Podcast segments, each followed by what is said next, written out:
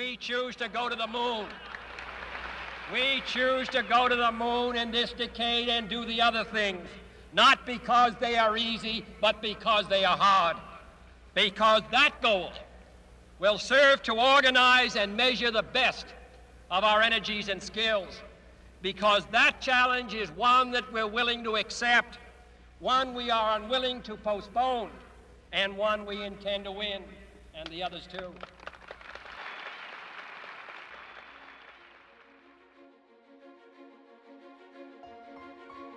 إن مستقبلنا كبشر مرتبط بمستوى أفكارنا وآفاقنا وتطلعاتنا. ولكي نرفع ونوسع تلك الآفاق لا يوجد شيء أفضل من سبر أغوار هذا الكون للكشف عن أسراره وجواهره الخفية. معكم حسن الشيرازي وأهلا بكم في الكون بودكاست.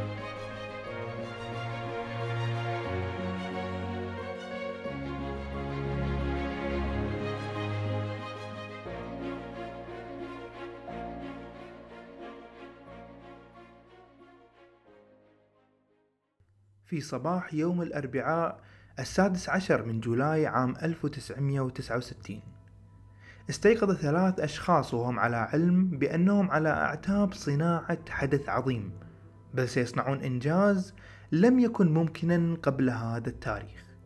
وفي داخل أنفسهم كان هناك شكوك بأن هذا التاريخ هو يوم الفناء وهو آخر يوم لهم على هذا الكوكب الأزرق. أبطال هذا الحدث هم نيل أرمسترونغ وباز ألدرن ومايكل كولينز الذين تناولوا إفطارهم وارتدوا الملابس الخاصة وتوجهوا داخل الصاروخ ليأخذوا مواقعهم وهم على وضعية الاستعداد وفحص المعدات من الداخل. وفي الخارج كان هناك المهندسين والتقنيين مشغولين في مركز كينيدي بفلوريدا بالقيام بالمعاينات الأخيرة قبل الإطلاق.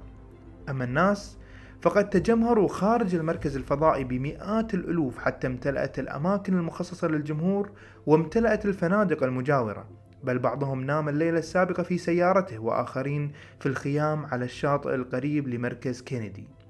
قاطعين ومسافرين مسافات شاسعة ليكونوا شاهدين لصاروخ الساترون 5 الذي سيحمل البشر ويضع أقدامهم على سطح القمر لأول مرة في التاريخ.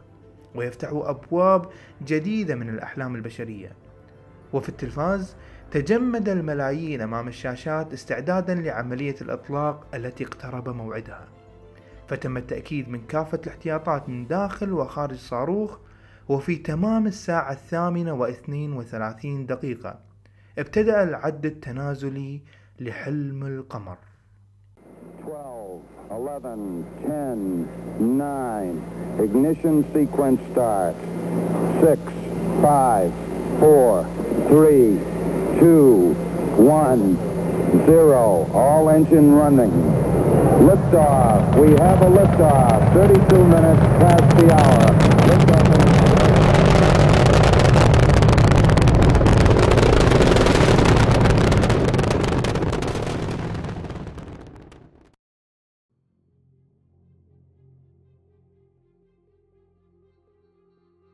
بعد دقيقتين من الطيران وعلى ارتفاع سبعة آلاف كيلو متر أتمم الصاروخ مرحلته الأولى وبدأ بحرق الوقود في المرحلة الثانية التي استمرت سبعة دقائق ثم أتت المرحلة الثالثة التي أوصلت الرواد لسرعة جنونية وصلت لواحد وأربعين ألف كيلو متر في الساعة.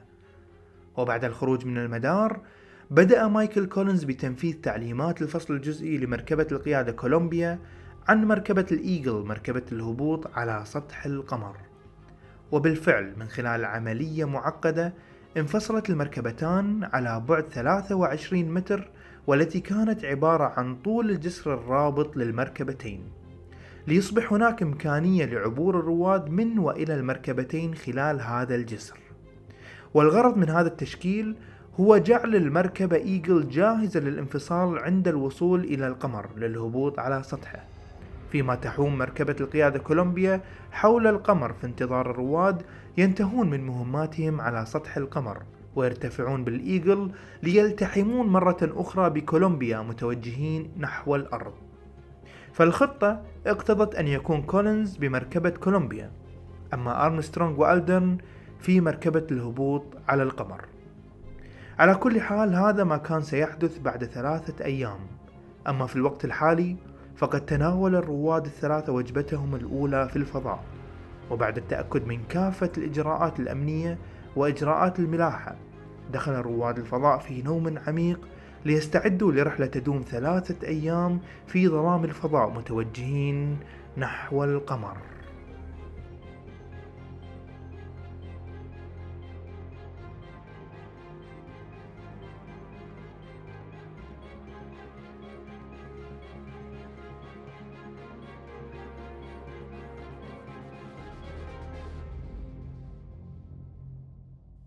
بعد مرور ثلاث أيام وصل الرواد للوجهة المقصودة ليروا جمال القمر ويروا كافة تفاصيل هذا العالم الجديد دون الحاجة لاستخدام المناظير بل بالعين المجردة ويقتربون أكثر فأكثر من ملامسة ذلك الحلم البشري.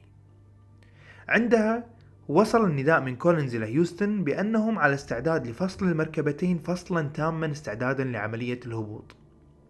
وبعد أخذ الموافقة من مركز العمليات فصلت المركبتين وتمنى حظا موفقا لأرمسترونغ وألدرن. وجاءه الرد من أرمسترونغ جميل لقد بدأنا الهبوط التدريجي من على ارتفاع 96 كيلومتر إلى سطح القمر. عندها بدأ كولينز بالحركة في مدار القمر بمركبته وحيدا في الفضاء بانتظار الرواد لانتهاء مهمتهم وأخذهم للعودة إلى الوطن لاحقا. وعلى الجانب الآخر المركبة إيجل ابتدأت في النزول شيئا فشيئا نحو سطح القمر.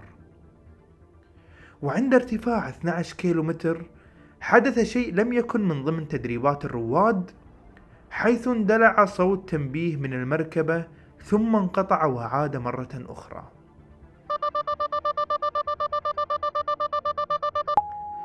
أبلغ أرمسترونغ مركز العمليات وجاءه الرد بالإيجاب لإكمال عملية الهبوط ما دام التنبيه منقطع وليس دائم.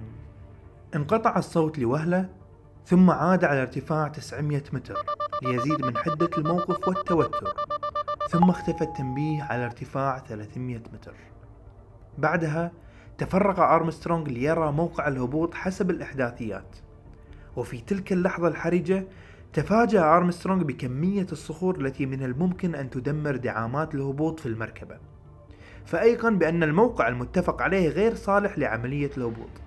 وفي تلك اللحظات الصعبة اتخذ القرار بأخذ زمام المبادرة من التحكم الآلي والتحول إلى التحكم اليدوي لاختيار منطقة الهبوط حيث لم يتبقى من الوقود غير ما يكفي 90 ثانية مخصصة لعملية الهبوط.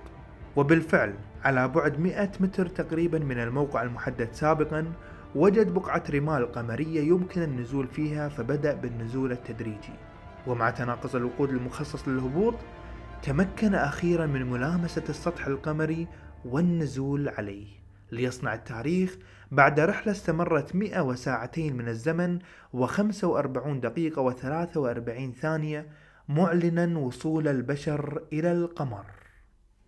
في تلك اللحظات وبعيدا عن الاحتفالات في مركز هيوستن وبالتحديد في فرجينيا وضع أحدهم رسالة على قبر الرئيس الأمريكي السابق والملهم لبرنامج الفضاء جون كينيدي كتب فيها سيد الرئيس لقد هبط النسر.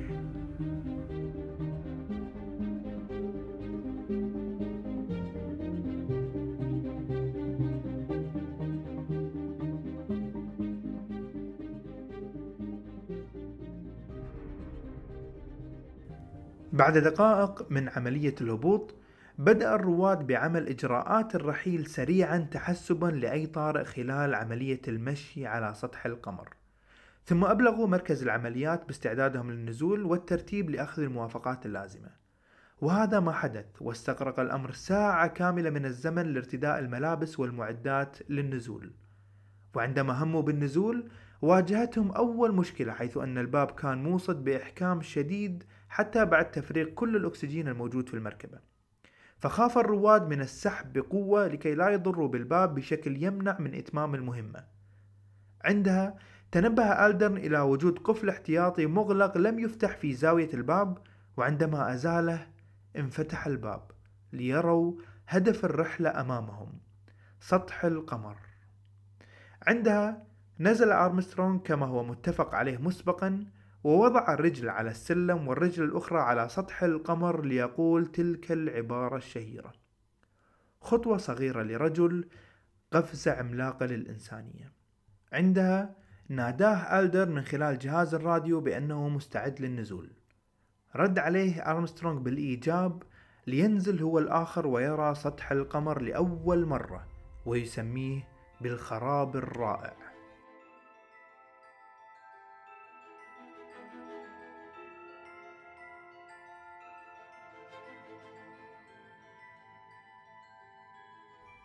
مع أول خطوات من المشي على سطح القمر أول شيء لاحظه رواد الفضاء بسهولة هي الجاذبية حيث هي أضعف من جاذبية الأرض بست مرات مما سمح للرواد بالقفز وأخذ خطوات كبيرة جدا في التنقل. ففي الأرض كان وزن أرمسترونغ بداخل زيه الفضائي يساوي 156 كيلوغرام ولكن لضعف جاذبية القمر أصبح وزنه مع المعدات 66 كيلوغرام مما سمح له بحرية حركة أكبر لم يكن قد تعود عليها في الأرض. ومن أول العمليات كانت غرس العلم الأمريكي على سطح القمر وتصوير أرمسترونغ لباز وهو بجانبه يحييه. يقول باز ألدرن أنه لم يستطع غرسه أكثر من 20 سنتيمتر وهذا سبب انتصاب العلم بزاوية غريبة نوعا ما. ولكن على أي حال كانت هذه اللحظة المنتظرة في أمريكا فكان طبعا من ضمن أهداف غرس العلم أبعاد سياسية لإثبات التفوق الأمريكي على نظيره السوفيتي. فكما الكل كان يعلم كان الصراع محتدم بين الأمتين وكان من نتائجه الجميلة على غير العادة في النزاعات هو هذا البرنامج المذهل لاستكشاف الفضاء. استمر الرواد بأداء مهامهم على سطح القمر من أخذ عينات للتربة وأمور أخرى حتى ظهر صوت على سماعة باز وأرمسترونغ في إشارة قادمة من كوكب الأرض في اتصال مباشر من الرئيس ريتشارد نيكسون Uh, go ahead, Mr. President. This is Houston out. Hello, Neil and Buzz. I'm talking to you by telephone from the Oval Room at the White House. And this certainly has to be the most historic telephone call ever made from the White House. I just can't tell you how proud we all are of what you have done. For every American, this has to be the proudest day of our lives. And for people all over the world, I am sure that they too join with Americans in recognizing what an immense feat this is. بعد تلك المكالمة التاريخية استمر أرمسترونغ لمدة عشر دقائق في جمع العينات ليأخذها للجيولوجيين في الأرض وهم يرونه في بث مباشر عن طريق كاميرا مثبتة على متن الإيجل كأنه يختار لهم هداياهم من متجر الألعاب. فصخور القمر عينة لم تسنح الفرصة لأي عالم من تحليلها سابقا. بعدها حسب ما هو مخطط له ترك الرواد بعض الأجهزة على سطح القمر وكان أولها جهاز لقياس الزلازل السايزموميتر الذي يحسب الاهتزازات في جوف القمر ويرسلها للتحليل في كوكب الأرض.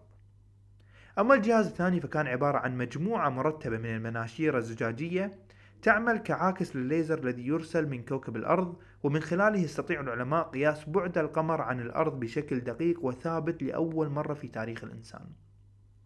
ومن الأشياء اللطيفة التي تركها رواد الفضاء على سطح القمر كان غصن صغير لشجرة الزيتون كعلامة ورمز للسلام للذين سيجدونه لاحقا إن تمكن أحد من الوصول للقمر وتركوا أيضا disk صغير من السيليكون محفور عليه رسائل صغيرة جدا من رؤساء 73 دولة. وبعد الانتهاء من المهمات رجع الرواد إلى داخل المركبة ليستريحوا استعدادا للمهمة التالية. وفي نفس تلك اللحظة كان كولينز يحلق وحيدا في مركبة كولومبيا ويدور حول القمر كل ساعتين.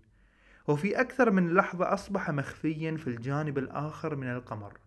حيث هو البشري الوحيد الذي وصل إلى ذلك المكان وكل البشر في الجانب الآخر بما فيهم الرواد على سطح القمر. وفي لحظة معينة اصطف أمامه القمر وكوكب الأرض حينها قال النتيجة الآن ثلاث بلايين إنسان بالإضافة إلى اثنان على سطح القمر زائد واحد هنا في الخلف.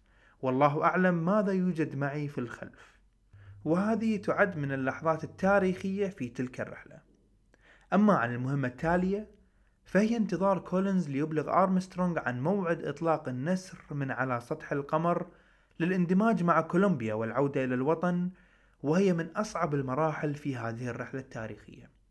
فإذا فشل إطلاق الصواريخ الدافعة للمركبة إيجل سيبقى رواد الفضاء على سطح القمر للأبد وسيكون مصير الرحلة النهائية تراجيديا بموت الرواد أو على الأقل اثنين من الرواد. بعد ذلك أخذوا بتطبيق البروتوكول وأخذ الإذن من مركز العمليات للإقلاع وأعطوهم الضوء الأخضر عندها رد ألدرن بأسلوب فكاهي علم نحن أول مركبة جاهزة للإقلاع في المدرج. وابتدأ العد العكسي وضغط ألدرن الزر ليتبع ذلك صوت الصاروخ الدافع ويرتفعوا مبتعدين عن سطح القمر شيئا فشيئا. عندها تمت عملية المزامنة للالتحام مع مركبة كولومبيا التي كانت بانتظارهم حسب التوقيت والإحداثيات. وهي من الخبرات والتقنيات التي تعلمها وأتقنها الأمريكان من خلال رحلات الفضاء التسع في برنامج الفضاء جيميني. وبالفعل بعد أوقات عصيبة ومنتظرة حدث الالتحام بين المركبتين بنجاح. وقبل ذلك تمكن كولينز من أخذ لقطة مميزة لمركبة الإيجل قبل الالتحام. كانت تضم المركبة الإيجل ومن خلفها تبدو الأرض زرقاء تسبح في السواد الحالك فيعلق لاحقا بأنها التقاطة فريدة جدا بحيث أن كل البشر كانوا داخل هذه الصورة وهو الوحيد خارج هذا الإطار. وبعد عملية الالتحام ابتدأ الرواد فورا بنقل كل عينات القمر والتراب من مركبة النسر إلى كولومبيا بالإضافة إلى تنظيف أنفسهم من غبار القمر حيث كانت التعليمات والبروتوكولات واضحة في ذلك الشأن خوفا من نقل أي كائن غريب سواء فيروس أو بكتيريا من القمر إلى الأرض ممكن أن يضر في مصلحة البشر. وبعد أن نقلوا كل ما يحتاجون من مركبة الإيجل انضم ألدرن وأرمسترونج إلى كولينز في المركبة كولومبيا في استعداد لفصل المركبة إيجل عنهم نهائيا لتخفيف الوزن الكلي للمركبة قبل الرجوع إلى الأرض في رحلة مشابهة لرحلة الذهاب لمدة ثلاث أيام أخرى. في الرابع والعشرين من July دخلت كولومبيا الغلاف الجوي للأرض بسرعة 39 ألف كيلو متر في الساعة سريعة وملتهبة بالحرارة إثر التصادم مع ذرات الغلاف الجوي. فتحت ثلاث باراشوتات كبيرة لتخفف سرعة الهبوط وبعد فترة من الطيران والهبوط البطيء ووصولا إلى تسعة أمتار في الثانية. انغمست كولومبيا في مياه المحيط جنوب غرب جزيرة هاواي. مبتعدين 20 كيلومتر عن السفينة هورنت التي ستقلهم إلى أرض الوطن. كان على متن هذه السفينة الرئيس الأمريكي نيكسون متقدما صفوف المهنئين بهذا الإنجاز التاريخي. ولكن كان عليه الانتظار مدة أطول ليصافح الرواد الثلاث. حيث دخل الرواد في بروتوكول العزل الصحي لمدة ثلاث أسابيع حسب ما هو متفق عليه خوفا من نقل الجراثيم من سطح القمر. فلبسوا بدلاتهم الرمادية للعزل البيولوجي ودخلوا حجرات العزل. ومن ذلك المكان هنأهم الرئيس نيكسون بالإنجاز التاريخي وأخبرهم بأنهم أصبحوا أبطال قوميين وأنهم محور الحديث في المدارس والمؤسسات وفي كل مكان في العالم.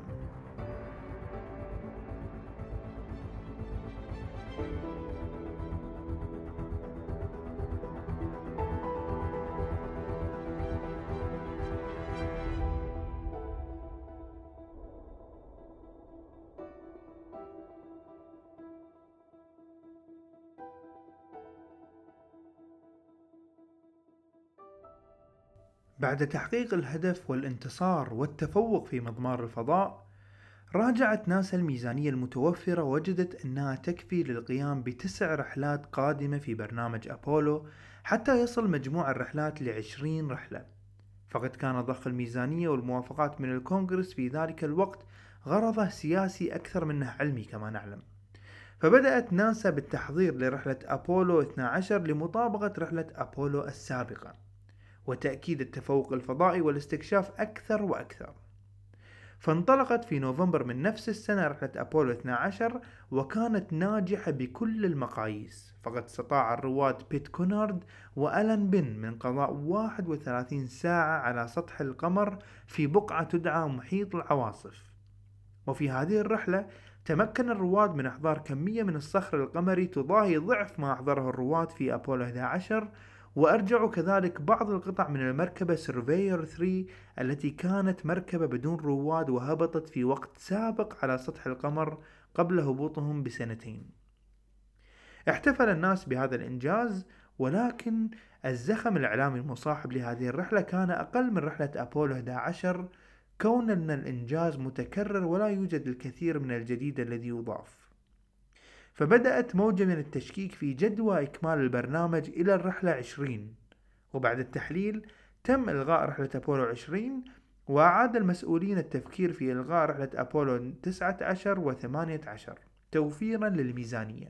وعلى أي حال انطلقت الرحلة أبولو 13 حسب الخطة وفي الحادي عشر من أبريل عام 1970 وكان كل شيء يسير في تلك الرحلة على قدم وساق. حتى اليوم الثاني من الرحلة باتجاه القمر. عندما سمع أحد الرواد صوت انفجار في أحد أجزاء مركبة القيادة فتم تبليغ مركز القيادة في هيوستن عن نوع المشكلة. فتبينت الأخبار السيئة حيث كان الخلل ناجم من انفجار خزان الأكسجين رقم اثنين في المركبة. وبعد فترة بسيطة من الزمن تفرغ كامل خزان الأكسجين الموجود في مركز القيادة وأصبحت حرفيا بلا جدوى. فأجبر الرواد جيمس لوفيل وجون سويغرت وفريد هيز للانتقال داخل المركبة أكواريوس التي كانت مخصصة للهبوط على سطح القمر. فجلسوا متراصين بجانب بعض متقاسمين الأكسجين بكل خوف من نفاده قبل اكتمال الرحلة.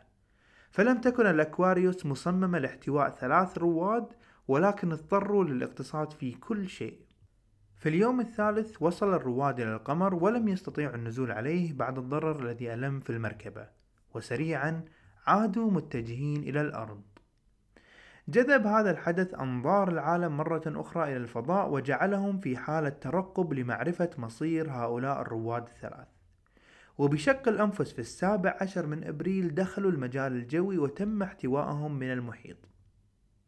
وبعدها بفترة كرم الرئيس نيكسون الرواد الثلاث على شجاعتهم وقدرتهم بالعودة إلى الأرض بالمركبة المتضررة.